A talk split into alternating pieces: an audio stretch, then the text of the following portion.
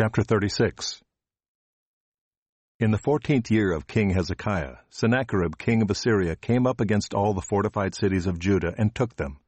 And the king of Assyria sent the Rabshakeh from Lachish to King Hezekiah at Jerusalem with a great army. And he stood by the conduit of the upper pool on the highway to the washer's field. And there came out to him Eliakim the son of Hilkiah, who was over the household, and Shebna the secretary, and Joah the son of Asaph the recorder. And the Rabshakeh said to them, Say to Hezekiah, Thus says the great king, the king of Assyria, On what do you rest this trust of yours? Do you think that mere words are strategy and power for war?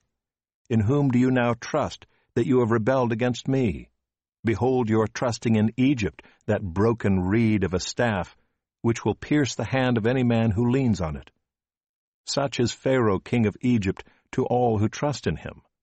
But if you say to me, We trust in the Lord our God, is it not he whose high places and altars Hezekiah has removed, saying to Judah and to Jerusalem, You shall worship before this altar? Come now, make a wager with my master the king of Assyria. I will give you two thousand horses, if you are able on your part to set riders on them, how then can you repulse a single captain among the least of my master's servants, when you trust in Egypt for chariots and for horsemen? Moreover, is it without the Lord that I have come up against this land to destroy it? The Lord said to me, Go up against this land and destroy it. Then Eliakim, Shebna, and Joah said to the Rabshakeh, Please speak to your servants in Aramaic, for we understand it. Do not speak to us in the language of Judah, within the hearing of the people who are on the wall. But the Rabshakeh said, Has my master sent me to speak these words to your master and to you, and not to the men sitting on the wall, who are doomed with you to eat their own dung and drink their own urine? Then the Rabshakeh stood and called out in a loud voice in the language of Judah, Hear the words of the great king, the king of Assyria. Thus says the king, Do not let Hezekiah deceive you, for he will not be able to deliver you. Do not let Hezekiah make you trust in the Lord by saying, The Lord will surely deliver us. This city will not be given into the hand of the king of Assyria. Do not listen to Hezekiah, for thus says the king of Assyria, Make your peace with me and come out to me.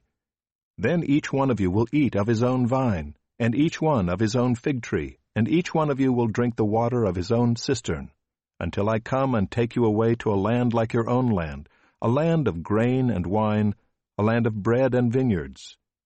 Beware lest Hezekiah mislead you by saying, The Lord will deliver us. Has any of the gods of the nations delivered his land out of the hand of the king of Assyria? Where are the gods of Hamath and Arpad? Where are the gods of Sepharvaim? Have they delivered Samaria out of my hand? Who among all the gods of these lands have delivered their lands out of my hand, that the Lord should deliver Jerusalem out of my hand? But they were silent and answered him not a word, for the king's command was, Do not answer him. Then Eliakim the son of Hilkiah, who was over the household, and Shebna the secretary, and Joah the son of Asaph the recorder, came to Hezekiah with their clothes torn, and told him the words of the Rabshakeh.